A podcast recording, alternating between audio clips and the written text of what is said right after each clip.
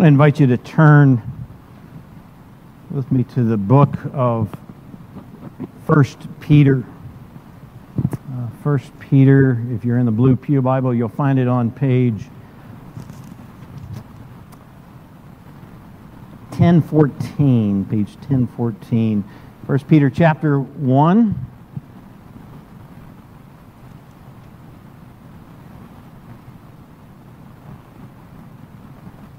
Know, over the past few weeks, as we've been uh, in chapter 1, kind of opening it up, seeking to, to understand these words, we've, we have heard glorious truths about all that we have available to us in Christ Jesus. And as you might recall, if you've been with us, uh, Peter has been especially focusing our attention upon the future blessings that are ours uh, in Christ. But it's, it's not just so that we'll know them, but uh, in order to help us with living our lives today. Uh, Peter said back in verse 6 of chapter 1, he said that uh, his audience, he knew, had been grieved by various trials. Uh, they, they were suffering, they were going uh, through difficult circumstances. Uh, we might look at our own lives and say, at times, we are grieved by various trials. Maybe not the same trials, but at the same time, uh, trials that are not easy, they are difficult. And so, what Peter wants for them and he wants for us is that our faith, which remember he said is, is more precious than gold, he wants our faith to be steadfast so that we might persevere through the trials, and so that we might live as those who belong to Christ. There is a way that those who belong to Christ live. And it's, it's that second part about living that we're getting to this morning. That's what we're going to be focusing upon for the first time, really. Uh, you'll notice as you get to verse 13, that's where we're going to be uh, this morning, beginning You'll notice if you read through that that there's a shift in, in language, the type of language that Peter uses. Uh, it's, it's here that he really begins to instruct. In fact, you'll even see commands that are given there about how we should now live our lives. And let me just say that this shift that, that Peter is making is, is an important one. Uh, it has everything to do with that uh, shorter catechism question that we had earlier. What do the scriptures principally teach? And remember, there were two things. Scriptures principally teach what man is to believe concerning God. That's, that's one side. But then, out of that and based upon that, what duty God requires of man. And so, anytime, we, anytime you're in God's Word and you're reading, you should, it helps greatly to pay attention and, and look for this. Now, this is primarily what Scripture is teaching. You won't find it everywhere that you go, but primarily it's, it's one of those two things. What should I believe? And that's generally given with uh, an indicative kind of statement. And the, the, the counterpart to that is in the imperative voice. I want you to know those two words. If you don't, if you're good with English grammar, you already know that and, and you'll be in good uh, good stead. But uh, the indicative, these are statements that are made, factual statements. This is reality. This is the way it is. And so often we'll find those. This is what you must believe. But then, on the other hand, therefore, this is how you must live, and you'll find commands. Uh, often, one way that you can spot this right off is you'll see the word therefore given in the text. And you know what we're supposed to do with that word. You're always supposed to look back and see what it's there for, right? Uh, the word therefore. But if you see that and you see it followed by commands, you must do this, live in this way, that's a good indication that you're, you're moving from one to the other. In some of Paul's books, he, like Ephesians, he'll go for three chapters with the indicative, these statements, what we must believe. But then, chapter four and on, he begins, This is how, therefore, you must live. And he begins with that word, therefore. Uh, and it, it, it's critical that we do see the order of those and we, and we recognize that as we read through and we live out that order. Uh, here's what one commentator says about this. He says, without the indicative of what God does and has done, the imperative is addressed to a helpless sinner. And therefore, it becomes a commandment that either crushes or that drives to vain and prideful efforts. And so, if we hear the commands, the law of God, and, and, and we seek to just do that apart from the wonderful truths, apart from who Christ is and what he has done, then we're living a life of works.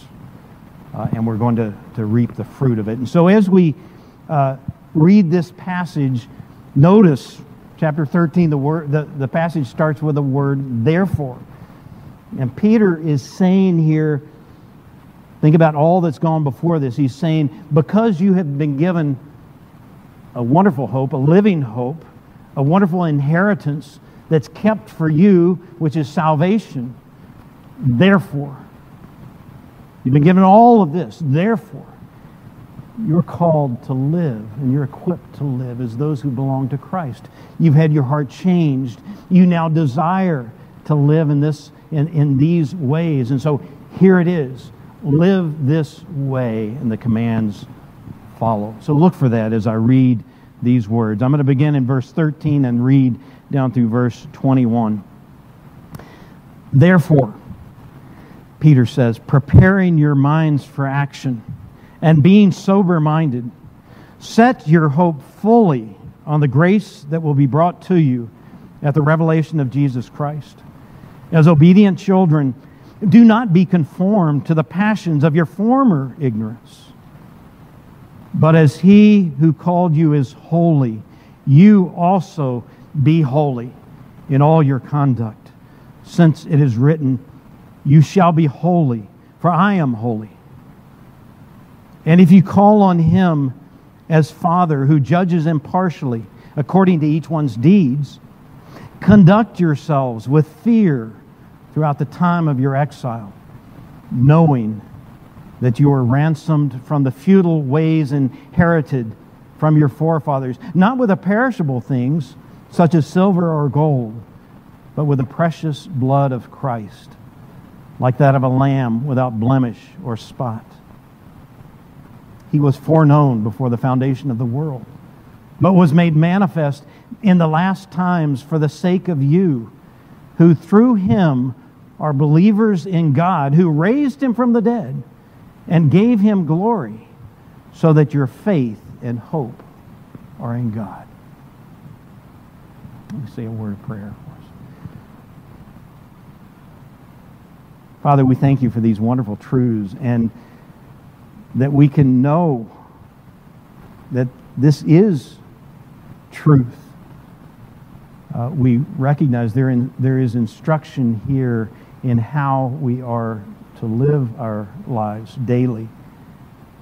Uh, and we know, Lord, that that is something that we desperately need to know to see, to, to recognize, to follow. And so I pray that you'll open our eyes and our hearts to understand this in a right way and to take it, to apply it to our hearts, uh, and that it will be effective uh, in our lives. We pray this in Jesus' name. Amen. You know, uh, just down the hall and in the pastor's office where I spend a lot of time, uh, right above the desk there is a large painting. Now, it's not an original painting, it's clearly a, a print, probably so it won't be stolen out of there. But, uh, you know, I, it, it, was there when I first came to, to Providence, and uh, I don't know how long it's been there, who put it there, but I've often just kind of glanced up. Originally, you know, early on, I just kind of saw it there on the wall, kind of made a couple of glances. But over time, I've, I've looked at it a little bit more and more as I've often prepared sermons, gone through scripture, and, and I've come to, to love it.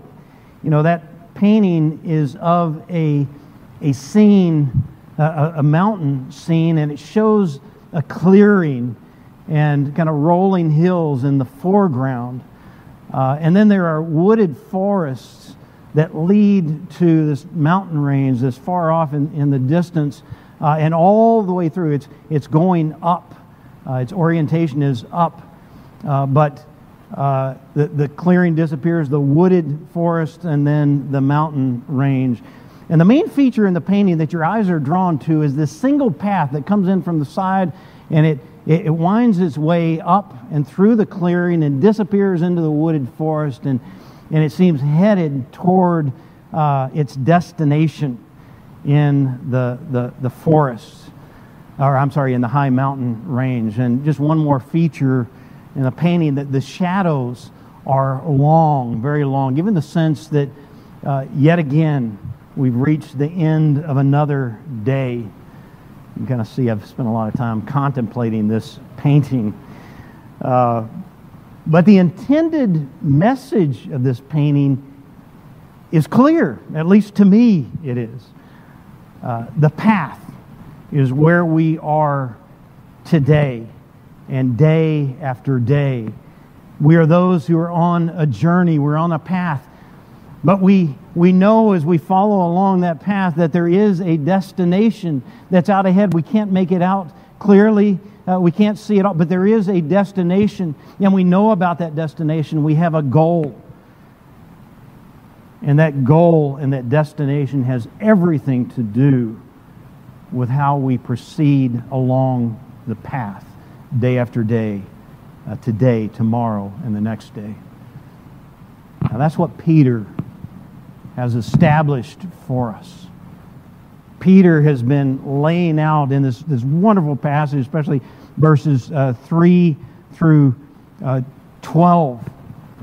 Uh, he's been laying out the destination that lies ahead of us. And he's been talking about how, how secure it is and how glorious it is and how, how and we, we addressed this last week, how we can see it from all of God's Word, Old Testament and New. It all comes together to give this one picture. But of course, he's, he's giving us this information and this detail, not just to fill our heads with knowledge, but in order that we might use it today, that it might be a help of us for us today. Because when we are walking closely with our Lord and we have a right vision of that which is set out ahead of us, we have a destination, then today it affects the way we walk and we walk in a right way together with our Lord. Uh, I want to just read us the first verse of that hymn that we sang just a few minutes ago. Uh, it started off like this Oh, for a closer walk with God, a calm and heavenly frame, a light to shine upon the road that leads me to the Lamb. That's what we need. Uh, we need that destination to know that it's before us and that our eyes are fixed upon it. And as we go day after day, we need that light shining upon the road as it shows the way to the Lamb, to our destination. You know, I think it's right there uh, that it's easy for us to fail in this area. I think I, I, I know, I can speak for myself.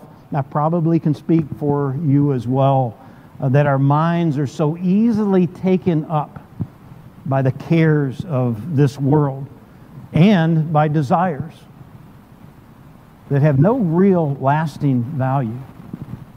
What about you? Do you find yourself pulled in this direction or pulled in that direction and, and, and recognize that you're at times setting your mind and even your heart upon things? It could be material things, could be uh, certain interests, it could be relationships that you know ultimately will do nothing but maybe lead you away from the Lord.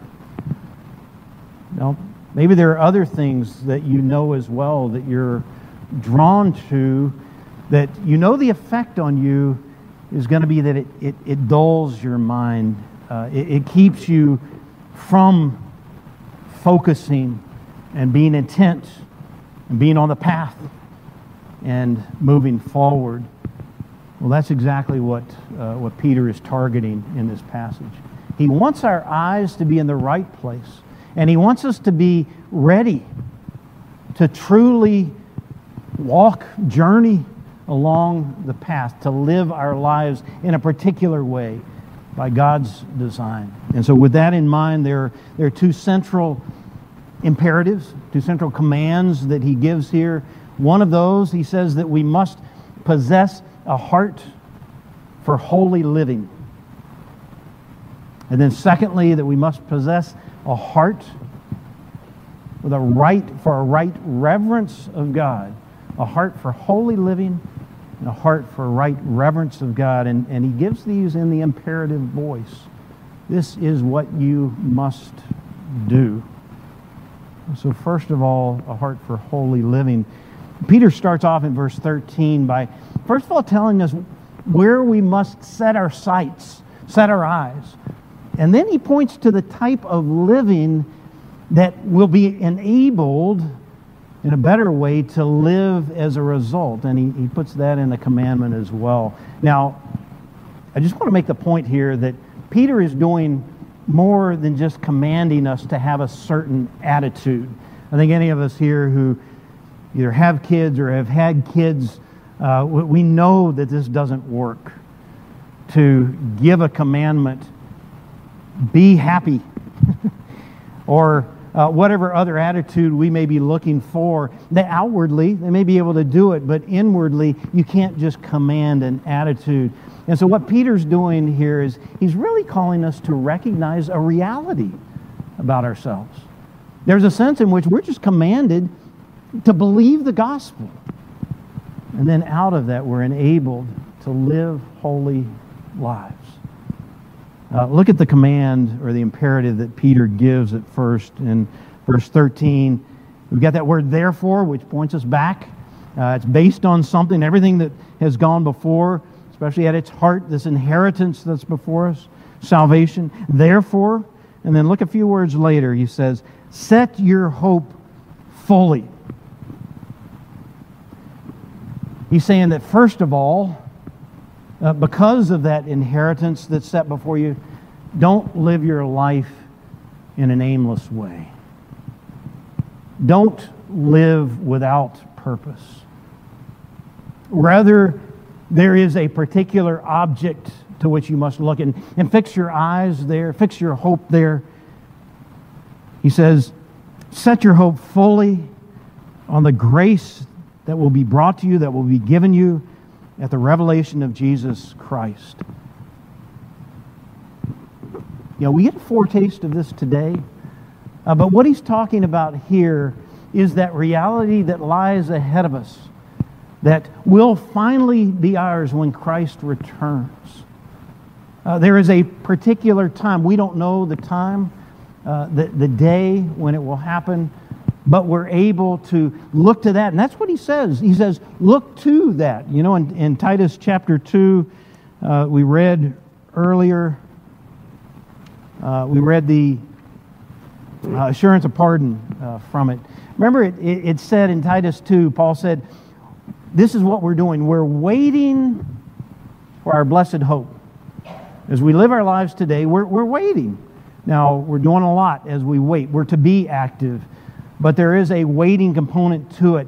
We're waiting for our blessed hope, the appearing of the glory of our great God and Savior, Jesus Christ. From another place, this is out of Philippians chapter 3. He says, Our citizenship is in heaven, and from it we await a Savior, the Lord Jesus Christ.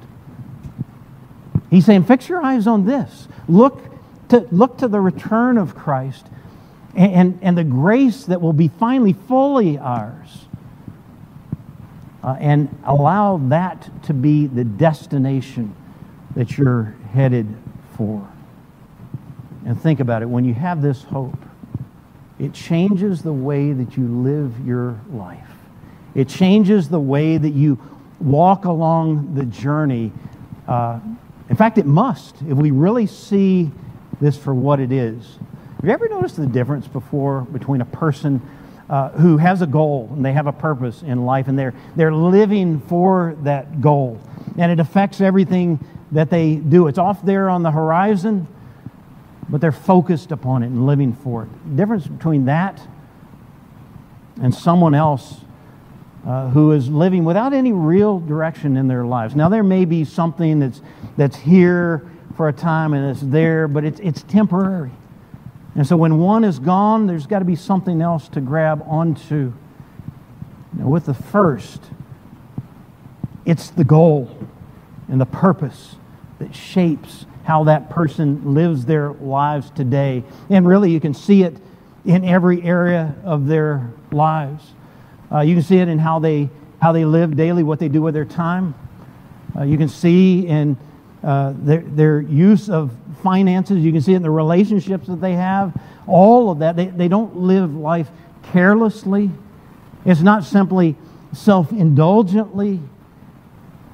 That's the person that Peter is speaking of. And it's the person that Peter is speaking to. Even though we know there are all these temptations, all these different things that, that pull at us today, yet what he's saying is they are on the path. And it's natural for him then to say, you look back at verse 16, preparing your minds for action and being sober minded. Set your hope fully. You know, in those words, preparing your minds for action, he's actually, the, the, the, the Greek actually has this phrase in it girding up the loins of your mind.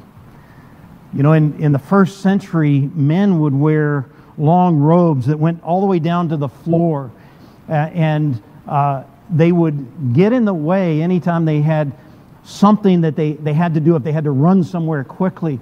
And so, what they could do was to take the robe and they'd bring it through their legs and they'd uh, bring it into and, and, and down, pressed into a girdle, it was called, or a, a, a, uh, a belt, if you will. And therefore, that would free them up and they would be able to move about and run wherever they were. And that's what Peter is talking about here when he says, Gird up the loins of your mind. You know, roll up your sleeves, make yourselves ready for action. Don't let anything stand in your way. And then he says at the same time, and be sober minded. He's saying, be self controlled. Uh, make sure that there's nothing that dulls your mind, that it is active and it is ready. Because of what you're called to now. Uh, that's the instruction that we're given because of the journey that you're on with the Lord. You may remember the Israelites back in Exodus, uh, Exodus chapter 12, right after they had eaten the Passover meal, and then they were told that they had to be girded up for their journey that they were going to take. It's the same for us. We need to be girded for mission. And so, what is all this readiness about? that Peter is speaking about. Why do we need to be clear minded and self controlled with our eyes set upon the Lord Jesus and the grace that is ours? Well, it's because of what the Lord is doing right now as we walk along the path. He's changing us, He's transforming us if our eyes are set upon the right goal. Look at verse 14. He says, As obedient children, there there's the relationship. It's a, it's a close relationship. As obedient children, do not be conformed to the passions of your former ignorance. But as he who called you is holy, you also be holy in all your conduct. This is at the heart of the journey that we are on. What if you think about the Christian life in that way that this is at the heart of what's happening, what's being done with you. It's why we need to be girded and prepared. It's because our journey requires a continuous change.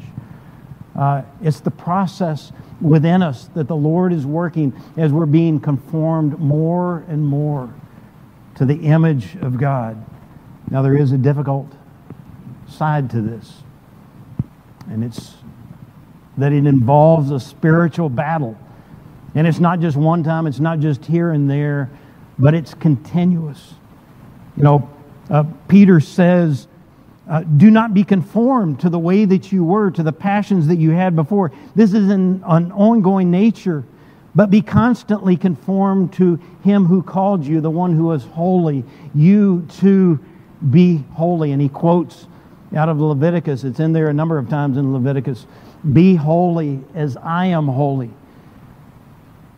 Know, if you've ever, here, here's, here's the sense, here's the picture of what he's talking about as, as we're called to put off uh, what we were before, but now to put on this new holiness. If you've ever ripped up a floor before, a linoleum floor, or maybe a tiled floor where the, the tiles are glued to the ground, and you got that, uh, that device that you're pushing with, and you got to push with all your might as you're ripping up that floor.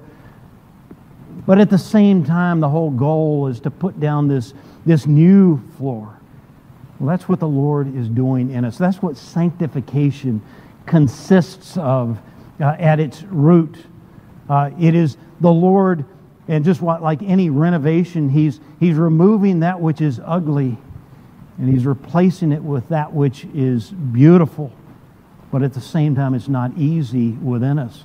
If you think about that process of ripping up and throwing away and then putting on, it's an ongoing process. But what's the Lord doing? He's forming us into something new. Probably heard this before. There's uh, one of the most, or maybe it's the most famous sculptor, Michelangelo. Uh, I think it was uh, Bill Oakley, who's not here today, but he said he recently saw that statue of David that Michelangelo made, and he, he was struck. He said, It's a beautiful statue. But remember, that statue began with what? Just a hunk of granite until the master began shaping that granite. And it wasn't easy. It took taking off a lot, but he shaped it into what it needed to be. And that's what the Lord does with us in this life. He is, even though we may not recognize it, He's making something beautiful. This is out of uh, 2 Corinthians chapter 7. Since we have these promises, beloved, let us cleanse ourselves from every defilement of body and spirit, bringing holiness to completion in the fear of the Lord. And then uh, out of uh, Thessalonians chapter 1, I'm sorry, chapter 4. For God has not called us for impurity, but in holiness. There's this process that's ongoing. Yet never lose sight of the fact that it's His doing. He is the one who is doing this. Remember, Paul says in, in Philippians chapter 1, and I am sure of this, that he who began a good work in you will bring it to completion in the day of Jesus Christ. And that's a great message when we know ourselves that through and through we are His workmanship. Uh, what joy and wonder there is in the midst of this journey when we know that He is working upon us in this way. And so we're called to submit ourselves to Him, to believe the gospel, and to seek to live holy lives, allowing Him to work in us. So, first of all, we must possess a heart for holy living. Secondly, out of this passage, He commands us to have a proper reverence for God, a knowledge and an understanding of, of who God is. You know, for those who have come to, to hear the gospel, and they, they hear it and they hear the call upon their own lives and they receive maybe they, they receive for the first time uh, Christ as their Lord and Savior, perhaps the greatest change that takes place in them, even though it's not something that may be always obvious on the outside, is this new perspective on who the Lord is. Completely a, a, a changed perspective. Before they were standing against the Lord, but now They've gathered together and they are looking to the Lord, a change in perspective. They begin to see Him as He truly is. And this admonition from Peter tells us to continue in that way, continue with developing this, this new right perspective, which is found in these few words the fear of the Lord. The fear of the Lord, a right reverence and awe of God.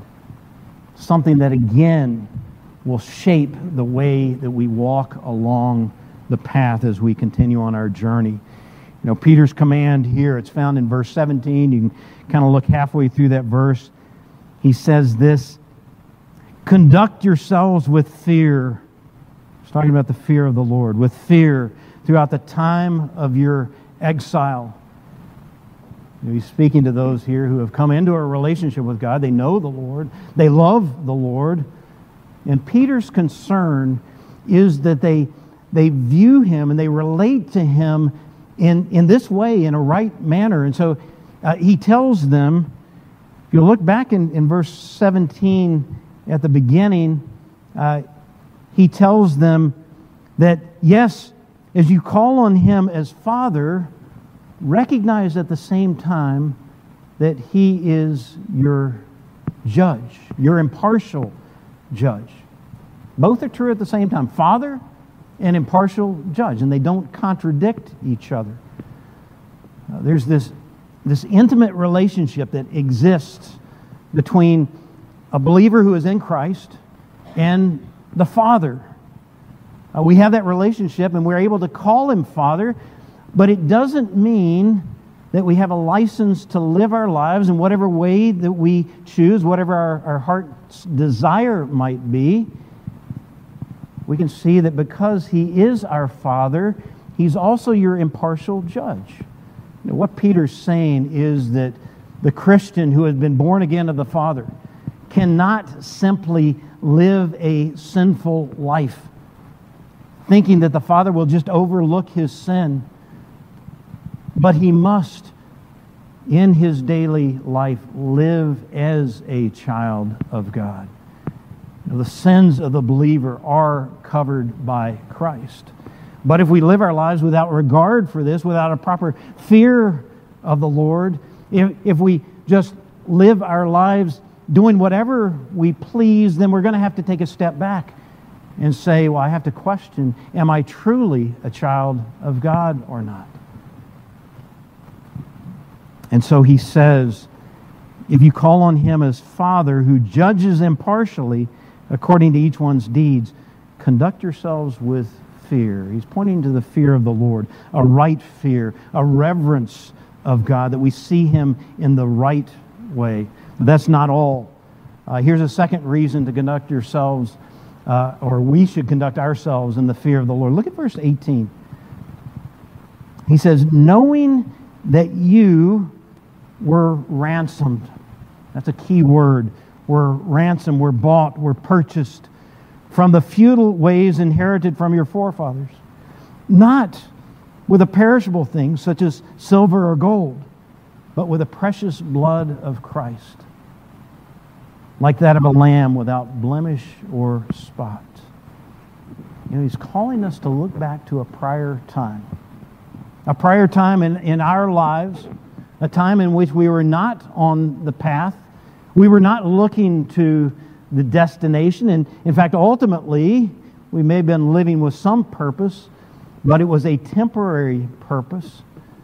It was a time when we were ultimately living lives that were hollow, that were empty, that were unprofitable, that were certainly not for the Lord. They were ultimately hopeless. Yet while we were in this state, Christ made payment for us. Christ died for us. He laid down his very own life. And that changes everything. What Peter is calling us to see is the exceeding greatness of the price that has been paid for us. We've been ransomed by God. He says, ransomed from the futile ways, the useless ways inherited from your forefathers, not with perishable things such as silver or gold. That's the way purchases are, are normally made. Stocks, maybe. Material things, things of this world. No with the precious blood of Christ, a lamb without blemish or defect. You know, we've been ransomed. Think back to the, the first century and what that meant. It was a, a slave who had been bought, purchased by a, a benefactor, There was some amount of money that was paid. It would be in some material goods or, or maybe silver, maybe gold. And it would be paid to purchase that slave's freedom. That's the comparison that's being made here. Yet, in our case, it's not money, it's not material goods that were made for the, for the purpose, for the purchase, but it took our precious Savior uh, his blood spilled. The spotless lamb, the one who is innocent, innocent of all wrongdoing. Uh, he submitted himself for us. He was placed upon a criminal's cross where we should have been. And therefore, a substitute was made for us, and his blood was spilled, the precious blood of Christ. That was the price that was paid.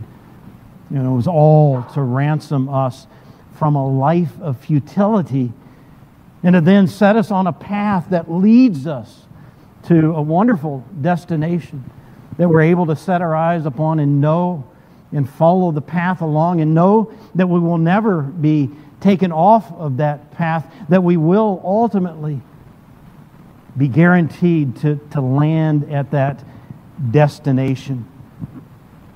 Now, how could that create in us anything but thanksgiving and awe for who He is? A love for our Savior.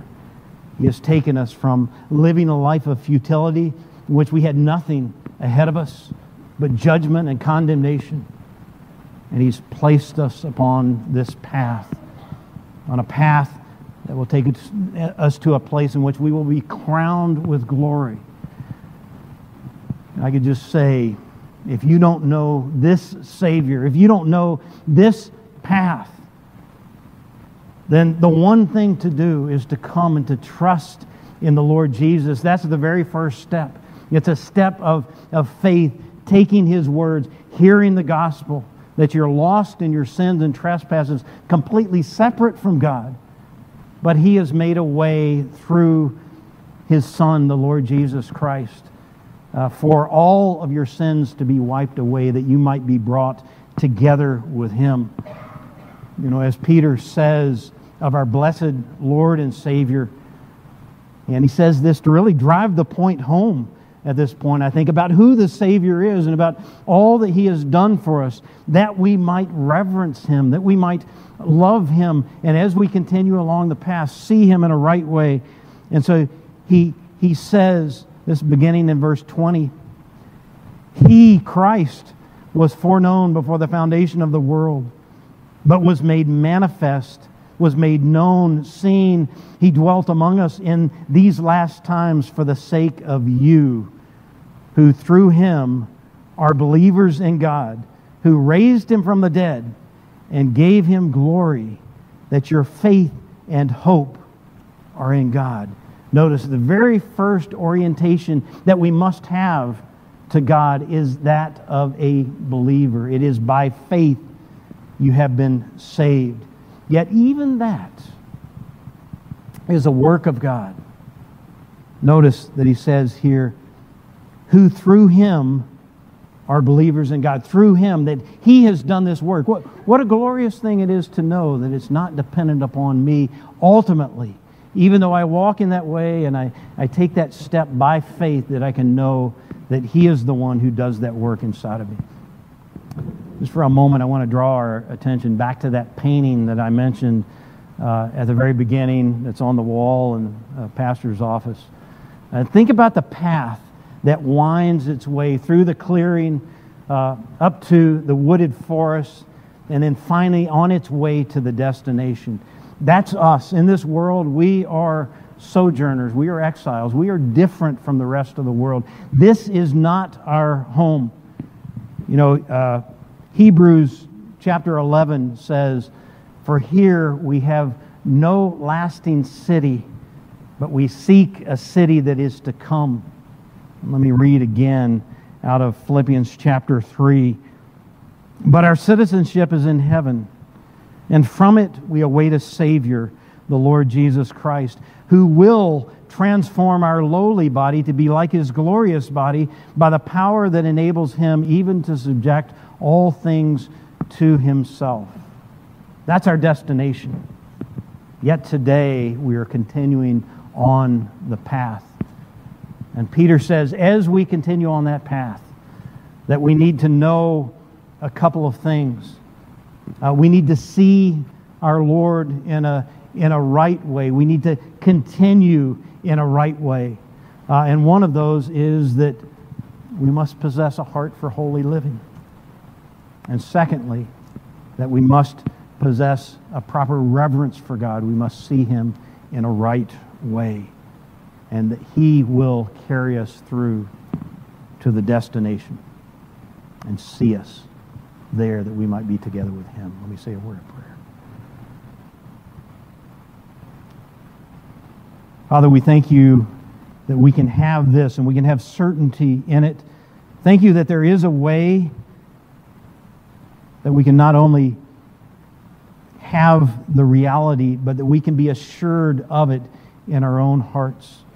Uh, Lord, I pray that you will do that work of assurance within each of us.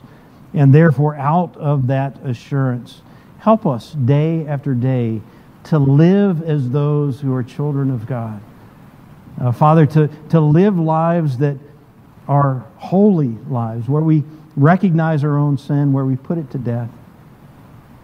And help us to see you, Lord, in a right way, uh, knowing that you are our God and that you have provided for us. And uh, therefore, help us to have hope as we live day after day, that certainty of where we are headed. Uh, we pray this in Jesus' name. Amen.